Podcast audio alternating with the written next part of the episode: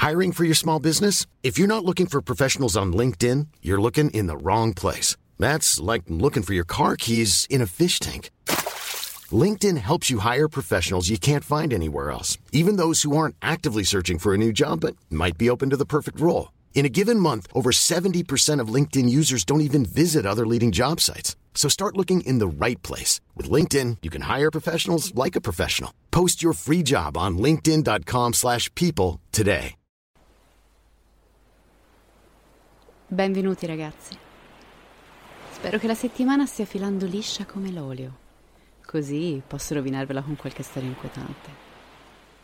Ovunque voi siate, in spiaggia, in montagna o nel traffico, indossate le cuffie e preparatevi. È un'estate da brivido. È Chilling Summer. Cosa importa a te?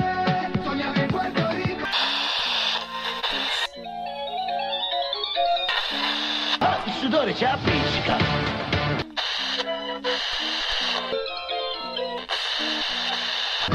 ci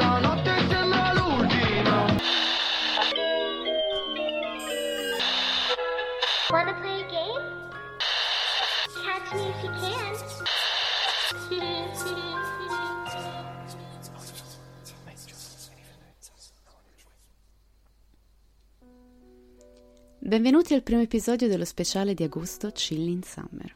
Le puntate che parlano di voi e di altre persone che hanno scelto di raccontare le loro esperienze su internet. Ho deciso che per Chilling Summer potremmo tenere i toni un po' più allentati, come si fa quando si è tra amici che si raccontano i fatti propri a cena, presente? Dopo una bella pizza. Avete condiviso con me qualcosa di importante ed io non posso far altro che ringraziarvi. Queste sono le vostre storie, i vostri momenti più inspiegabili e per alcuni quelli più terrificanti. Quindi sì, rilassatevi, ma non troppo.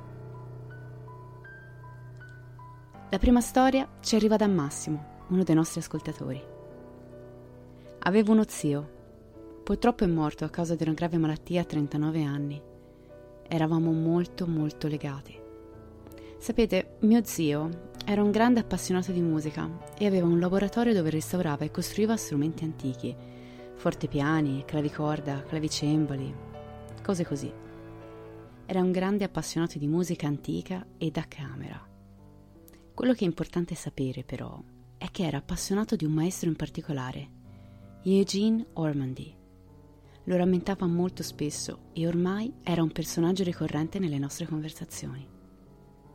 Alcuni anni dopo che mio zio ci lasciò, ero da solo in macchina ed ascoltavo la radio. Ad un certo punto si interruppero le trasmissioni con un fruscio insistente. Una voce a me familiare sembrò uscire dalle frequenze e citò il nome di Eugene Ormandy. Poi ancora interferenze e alla fine la radio si spense per non riaccendersi più. Alcuni giorni dopo, l'elettrato sostituì alcuni fusibili che si erano bruciati. Ne parlai con mio padre, appassionato di parapsicologia, che non si stupì affatto dell'accaduto. Ancora oggi quel ricordo non mi ha mai abbandonato e sono passati una trentina d'anni. Forse per voi è una storia un po' banale, ma vi posso garantire che quella voce mi è entrata dentro e non la scorderò mai. Ciao zio. Massimo, grazie mille per aver condiviso la tua esperienza con noi, che tra l'altro è una cosa anche molto bella e non è per niente rara. Mi è capitato spesso di parlare con delle persone o di leggere in giro di situazioni simili, persone che hanno ehm, percepito la presenza del caro che se n'era andato in vario modo. Credo che sia una cosa molto bella, davvero, è un modo per avere tuo zio vicino. Grazie ancora per aver condiviso con noi questa storia. La seconda esperienza non è così tanto divertente o bella. Ce la racconta Carlotta, e questa ragazza è davvero inquietante, soprattutto in un momento come questo dove molti di noi lavorano in smart working. Con il mio ragazzo conviviamo. Io lavoro da casa, lui invece fa l'insegnante in un paese che dista 15 minuti di macchina dal nostro appartamento.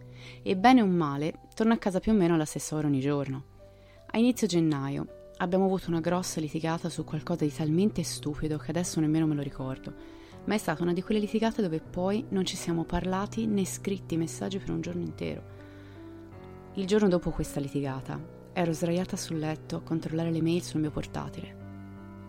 Di solito il mio fidanzato torna a casa verso le 13.45, traffico permettendo. Erano le 12.40 quando sento aprire e richiudere subito dopo la porta dell'ingresso. Ho pensato, ah, deve aver saltato l'ultima ora di lezione. Avendo litigato il giorno prima, non ho avuto l'istinto di andare a salutarlo, quindi sono rimasta sul letto, aspettando che venisse a cambiarsi per poter parlare. La porta della camera da letto era chiusa e io avevo un solo ricolare, come faccio sempre quando lavoro. Potevo sentirlo camminare in giro per l'appartamento, come fa di solito, se non fossi stata troppo preoccupata a prepararmi mentalmente qualcosa da dire per affrontare il discorso con lui, forse mi sarei accorta di quanto tempo ci stesse mettendo per arrivare in camera. In più, credevo fosse ancora arrabbiato e pensavo stesse temporeggiando. Quindi me ne sono rimasta a letto, ad aspettare, ed aspettare, ed aspettare. Finalmente avverto la sua presenza subito dietro la porta e vedo la maniglia che si apre lentamente. La porta si aprì solo di pochi centimetri. Ho sollevato la testa pronta a dire ciao, ma ciò che ho visto mi ha congelato il sangue nelle vene. Una mano femminile con dello smalto rosso stringeva la maniglia. Chiunque fosse aveva aperto lentamente la porta e la stava richiudendo altrettanto lentamente. Quello non era il mio fidanzato Dopo un attimo di gelo sono saltata giù dal letto e sono corsa alla porta, spalancandola e gridando Chi c'è? In corridoio non c'era nessuno, così come nelle altre stanze. Potevo solo avvertire un fortissimo odore di profumo, di quelli a basso costo, con una forte componente chimica che male si sposa con l'odore dei fiori. Sono corsa di nuovo in camera da letto, stavo tremando. Sono uscita sul balcone e ho bloccato la porta con una sedia. Ho chiamato subito il mio ragazzo chiedendogli di tornare e poi ho chiamato i carabinieri. Sono arrivati in pochissimo tempo e hanno cercato per tutto l'appartamento, ma ovviamente non c'era più nessuno. Non è stato portato via niente, a parte un vasetto di vetro con dei soldi che teniamo all'ingresso, a metà tra uno svuotatasche e un salvadanaio in caso ci sia bisogno urgente di spiccioli e pochi euro. Niente è stato spostato. I carabinieri hanno ipotizzato che la donna stesse cercando di arrivare in camera per cercare dei gioielli e aperta la porta, viste le mie gambe distese sul letto, se la sia data a gambe. Non riuscendo a capire come fosse entrata, abbiamo chiesto al nostro padrone di casa di far cambiare la serratura e quando il fabbro è arrivato ha notato che la zona intorno al buco destinata alla chiave era graffiata. Quella donna aveva usato degli attrezzi per entrare. Non ho mai visto il volto di quella donna e spero di non vederlo mai. Cara Carlotta, per dirla alla toscana, me l'hai fatta prendere proprio male. e pensare che mentre ho letto la tua storia ero proprio sdraiata sul mio letto con il computer, quindi ti, ti lascio immaginare che cosa ho provato in quel momento. Beh, decisamente una cosa spaventosa, come sempre chi entra in casa di giorno per rubare di solito è anche molto veloce a scappare.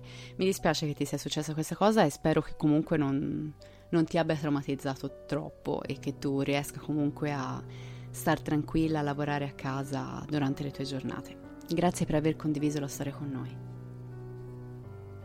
La terza storia viene dall'America. Tenetevi stretti perché è roba forte, eh. Ho lavorato per molti anni come operatore del 911 in una città abbastanza grande. Una notte, intorno alle tre, rispose alla chiamata di una signora anziana che diceva di non sentirsi bene. Come da protocollo, cercai di ottenere più informazioni possibili sul suo stato, quindi le chiesi se avesse capogiri, mal di stomaco, difficoltà a respirare, tachicardia, eccetera. Sempre secondo procedura, le chiesi l'indirizzo e un recapito telefonico. La signora mi disse che era sola a casa e che la porta non era chiusa a chiave. A parte queste brevi informazioni, qualunque cosa gli chiedessi, l'unica cosa che sapeva ripetermi era Non mi sento bene, per favore mandi qualcuno allertati i paramedici. Il mio compito era quello di stare al telefono con la persona chiamante fino all'arrivo dei mezzi di soccorso. Ma dopo pochi minuti la donna mi disse Poso un attimo il telefono, devo andare in bagno. Le dissi di non riagganciare, di sentirsi libera di fare ciò che desiderava, ma di restare al telefono con me. Lei insistette e disse metto giù, ci metto solo un minuto. Alcuni istanti dopo, i paramedici mi avvisarono di essere arrivati. Le informai che la porta era aperta e che la signora era in bagno. Dopodiché riagganciai senza pensarci troppo su. Dopo qualche minuto mi arrivò una chiamata da parte del capoturno della squadra intervenuta. Puoi dirmi quando è stata effettuata la chiamata? Gli risposi che la chiamata era partita dall'abitazione della donna otto minuti prima del loro intervento. Il paramedico non mi rispose via radio, ma chiamò direttamente il telefono della postazione dal suo cellulare personale. Di solito questo accade quando sta succedendo qualcosa di strano e non si vuole far passare via radio una specifica informazione, visto che le chiamate vengono registrate e sono ascoltabili da tutti. Al telefono mi disse: Sei sicuro che la chiamata non sia arrivata da un parente o roba simile? Negativo. La chiamante ha parlato in prima persona, dicendo di non sentirsi bene e dichiarando di essere sola. Per quanto ne so io, la signora che ha richiesto assistenza è la stessa che ha chiamato. Siete entrati in contatto? Lui mi rispose: Sì, era in bagno, come hai detto tu, ma è morta da almeno 12 ore. Gelida al tocco, livida e in completo rigor mortis. Abbiamo bisogno della polizia qui, e anche velocemente. Successivamente controllammo tutto, le registrazioni della radio, le chiamate con orari e date, indirizzo, numero di telefono, controllammo minuziosamente più e più volte, ma non trovammo niente di insolito. Il giorno dopo, a fine turno, richiamai il collega paramedico e chiesi se avesse ottenuto più informazioni.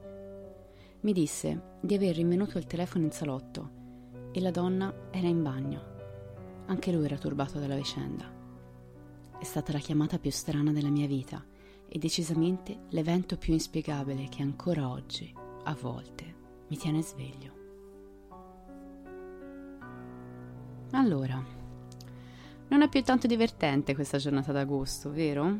Vi è sceso un brividino lungo la schiena? A me sì, leggere le storie che mi avete mandato è stato pazzesco e vi ringrazio ancora molto per aver scelto di condividerle con me e con gli ascoltatori di Direful Tales. Se vi va, vi invito a condividere il vostro pensiero sulle storie di cui abbiamo parlato oggi nel nostro gruppo privato, che potete trovare su Facebook, e di mettere un like alla pagina sempre di Facebook che si chiama appunto Direful Tales. Noi ci vediamo venerdì con la seconda parte del caso delle lettere di Circleville e poi di nuovo il prossimo mercoledì con un altro episodio di Chill in Summer. Grazie ancora per l'ascolto e come sempre restate spaventati.